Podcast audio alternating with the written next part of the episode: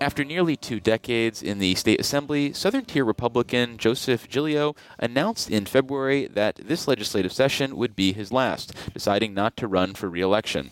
Before he officially adjourns his assembly career, though, we're checking in for our Capitol Press Room exit interview. Thanks for making the time, Assemblymember. Well, you're welcome, Ted. So why was now the right time to walk away from the assembly? Well, th- you know, it's a very difficult decision uh, to make. It is it the right time? I'm not totally positive, but it was. I- in my case, I had been here for a long time. I have experienced a lot. My decision was founded on the fact that after so many years of driving back and forth from Albany, from where I live, which is the second longest trip to Assemblyman Goodell's. Mm-hmm. And, you know, where my family is at this point in our lives. And I kind of hope there's a next chapter to my career. And I'm getting old, so I decided this was the best time to call it a ball game. We've done a lot. I'm, so I'm proud of our records. But, again, it was very simple. Family and distance and time in the in the position. You know, a, tra- a train leaves the station every fifteen minutes. Well, this was my stop. Well, had there been previous years when the petitioning is about to begin and you've said, you know what, I, I've just had it, and, but then as you think about that decision and you sit with it, you ultimately decided, okay, I'll do another two-year tour. Right. Basically, since I got this job, my kids were little, um, and so every two years we sat at the kitchen table with my wife and my children and said if this was affecting our family life and or anything else that I wouldn't come back. But for every two-year cycle, my family voted to send me back. Uh, Uh, so that's why I was still here uh, this year. Again, same conversation where our lives are at this point uh, are a lot different. My children are all grown now and stuff like that. And so the decision was a little bit different. And they said, Dad, you needed time to take a rest. And that's part of what we did. Well, rewinding back uh, nearly twenty years now, what made you run for the assembly in the first place when a, a special election popped up? Well, it was I had been the deputy inspector general in the Western region for a long time then, mm-hmm. and I had, you know, we our job was again to uh, police uh, our agencies and those who do business with the state of New York. So I had a lot of education into almost each department within state government, because when you do investigate them, you have to learn how they work so you can find out where the weaknesses, where the systemic failures are, if it's a bribery case or, or anything else. So that's what I did. So after being there for a while and seeing what was going on, I thought maybe I could bring that knowledge here to the assembly and uh, and how people, you know, write the laws that affect everybody every day and look for the soft spots. And knowing how the government works is a lot easier to understand when you write a law, uh, how it's going to affect the rest of the government and the you know the executive branch and the public. So that was that was my main motivation. Well, at that time in two thousand five, this is uh, around the end of the third term of George Pataki, and Eliot Spitzer would be elected the coming year. So were you already sort of looking for a new landing spot because there was going to be a change in administrations? No, at that point, the Inspector General had asked me if uh, if I would, you know, when I said I was going to do this, that, you know, if I would reconsider and stay, and I, I decided that uh, I didn't. You know, I, I wanted to try this. I thought it was the right time in my career to try something a little bit different than what I was doing, and for the reasons I stated. So you know, the Pataki decision really didn't have any part of mine. Well, you mentioned the work you were doing at the time in the Inspector General's office, and before that, you'd also spent time with uh, the State Attorney General's office, serving as a special assistant. So how have you utilized that background in your nineteen years here in the Assembly? Well, basically, especially with the criminal justice issues, which is some of the stuff that I specialized with in my own conference, um, I brought the knowledge of how things actually work mm-hmm. to our conference and explained how to do it. And and those were the things that helped me, knowing how government works. How many times do we have a bill that comes up that doesn't say, well, how are we going to enforce it? Where are we going to spend the money to enforce it? It, what, you know, what's the feasibility of making it work?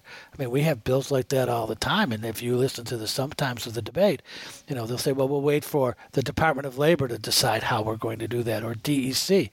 Well, if you don't give them the tools and within the bill itself to get there, I mean, you're, you're putting them behind the eight ball before we even start. So if we're going to pass a law, uh, we should be ready to, to pass it in full so that we know exactly how it's going to work. And um, that that was that was my biggest asset. Well, sticking with your background in the Inspector General's office, you have now seen a number of inspector generals come through uh, Albany, as we've seen Governors Spitzer, Patterson, Cuomo, and, and now Hochul. And the current inspector general, Lucy Lang, really tries to set herself up as this independent voice who's not necessarily beholden to the governor, whereas some of the past inspector generals uh, under Cuomo really had a reputation for uh, basically doing his bidding and maybe uh, not necessarily looking into his own backyard. How do you think about the evolution of this position? Do you feel like the current inspector general is more autonomous? Do you feel like there's any sort of difference in the past twenty years? Well, when I worked uh, for the former Governor Pataki, uh, there he never interfered mm-hmm. in what we did in the I G's office, because we, if we found the corruption or the problems first, uh, that was part of the deal for the governor, because that was what he sent us to do. Uh, commenting on the rest of them, I really didn't know many of them at all, uh, but I do know what we expected from the I G's office, and we delivered. Uh, but the other part is, one of the first bills that I submitted here was to combine a whole bunch of different investigative agencies into one one big agency that was uh, that would do all the corruption work in education, in in our own legislature, and all that kind of stuff. And that was with a five-year bill uh, that w- was a bill that would create uh, a five-year term for whoever they would have appointed to be the executive director of that. And then everybody that worked with them would have had, even though it would have been management confidential, would have had five years uh, to do it. And then they would have been totally an independent agency. They would have had a board over them, but they would be totally independent. And which you've seen the, the iterations of almost that same idea uh, with... Uh, with Jacob and what's followed him. That's not what we had in mind. We had in mind a totally independent agency with an independent head that had a term. Current I G serves at the pleasure of the governor. So depending on who the governor is, there are different pressures. And under the former governor, there appeared to be a lot more pressure than normal. So the idea was to have a completely independent body, and with the right kind of board appointed to to police that body and get, get their work done. And then we could have done everybody. Education needs one. Uh, we had put, put bills in for that. Obviously, the legislature. Uh, we always need somebody. So what you needed was an independent body to make sure that corruption didn't exist uh, as much as it does. Well, before we move on, let me reintroduce you for listeners just joining us. We're speaking with Assemblymember Joseph Giglio, a Southern Tier Republican who announced earlier this year that he will not be seeking re-election in the fall after nearly twenty years in the chamber. So back in twenty eleven, you were appointed to then-Governor Andrew Cuomo's new uh, Medicaid redesign team, which had a big mandate to overhaul both the delivery uh, of care as also reducing the costs of the program. What do you see as the legacy of that effort? Initially, that was a very good good task force. And we broke down the silos uh, that were up between the different parts of the medical profession so that they would be able to talk to each other and start actually working together. Uh, we did that. He added Medicaid fraud in there, too, at the end of that. So that first redesign team, I thought, was very effective and changed the way we did business. Uh, since then, you see almost, I wouldn't call it a regression, but you don't see us moving forward like we were.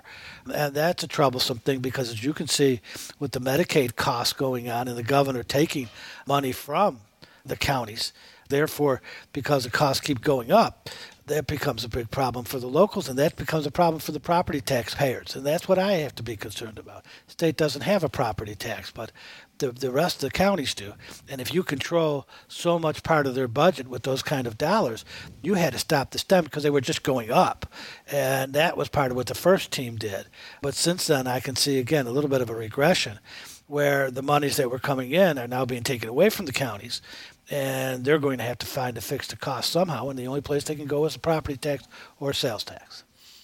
So given the way the Democratic majority in the Assembly wields power, which is to say with an iron fist, what does it mean to be an effective member of the minority?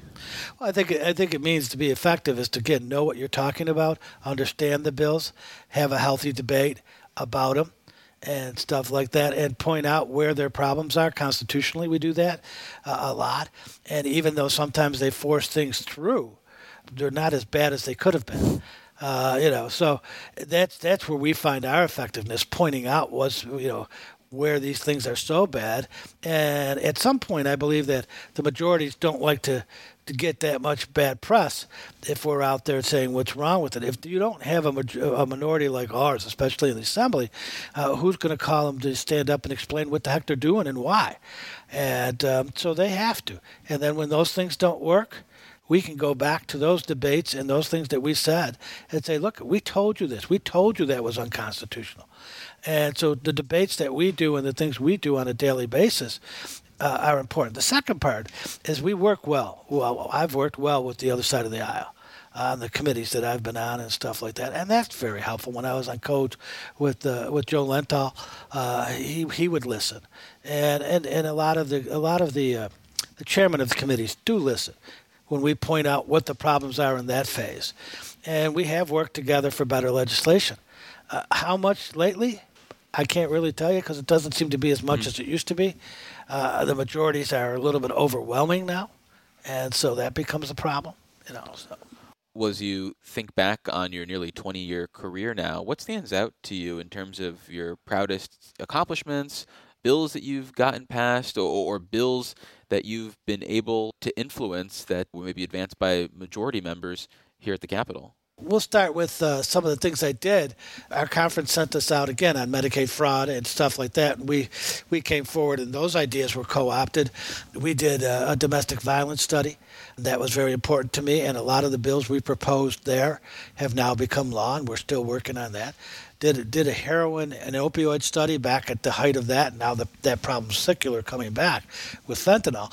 But the bottom line is a lot of the bills we put in there and, and brought forward were eventually adopted by the majorities. Um, you know, I use heroin as an example. You know, the fact of how long they stayed in the hospital and when, when we can get them into rehab and stuff like that. And when we stopped doctor shopping, uh, you know, with the opioid problem, those were all bills that, you know, a lot of them originated on our side of the aisle. And um, those were the, those are the things you can go back to. See, here in Albany, you're in a bubble, and everything that happens is supposed to be. But when you're back in your own district, mm-hmm. you know, constituent service is what makes us run and makes us run hard. And the people that we help along the way with even licensure issues or other issues when they can't get through the bureaucracy of the executive branch, those are the kind of things that we do every day. And, you know, we have a, a wooden poster up in my office that says, do something good every day, and that's what we do. Uh, one of my proudest things is back when Salamanca and some other schools within the, because I also represent the Seneca Nation, uh, the majority of it, and Salamanca's on the reservation, uh, we found them impact aid from the federal government uh, that's pretty much helped keep that school district afloat way back when, and they're still getting it. And then that impact aid that came from us to the Salamanca Central then was used by Lakeshore and uh, a few other schools, Gowanda, where I'm from, a few other schools within the uh, within the Seneca Nation to help pay for education. And that saved taxpayers a bunch of money and got more money into the school districts than there was there before. Those are the kind of things that you do. They're not here. They're not out on the floor of this legislature. But those are the kind of work we're supposed to do every day. You know, and so that's that's what I'm most proud of, stuff like that. What about the other end of the spectrum? Are there any decisions or votes that uh, if you got a chance to do them again, you might approach differently?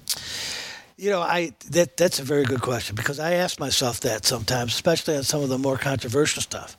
But with the end, I, I come back to this with the information I had at the time and not being able to look at it a lens, not being Monday made with quarterbacking. At the time I made those votes, I felt that was the right thing to do. And um, I and you know and I could have been proven wrong over those years, um, and that's that's fun. That I said that that happens in this business because you only got so much information when you're pushing your button, so to speak, on that floor, and um, you have to go with what you've got. And sometimes history proves us wrong, and uh, sometimes it proves us right. Well, finally, what do you think is the significance of the Assembly minority losing the institutional knowledge that you and Assemblymember Goodell brought to the chamber? And for context, Assemblymember Goodell is also choosing not to run for re-election this year. Right, right. And we're neighbors. He's the one hundred fiftieth. I'm the one hundred forty-eighth. Mm-hmm. I used to have part of his district. But the, the bottom line is there will always be somebody to replace us. There might be a blip here and there, but the, at some point – we have a really good conference. We have some really smart young members of this conference. I'm really convinced that they'll, they'll do fine. Plus, we told them if they need us, they can call us. Well, we've been speaking with Assemblymember Joe Giglio. He is a Southern Tier Republican who has opted not to run for re-election after serving nearly two decades in the Assembly. Assemblymember, thank you so much for visiting us. I really appreciate it. You're welcome. Thank you for having me. Support for the Capitol Press Room is provided by New York State United Teachers, a statewide union of nearly seven hundred thousand professionals in education and healthcare.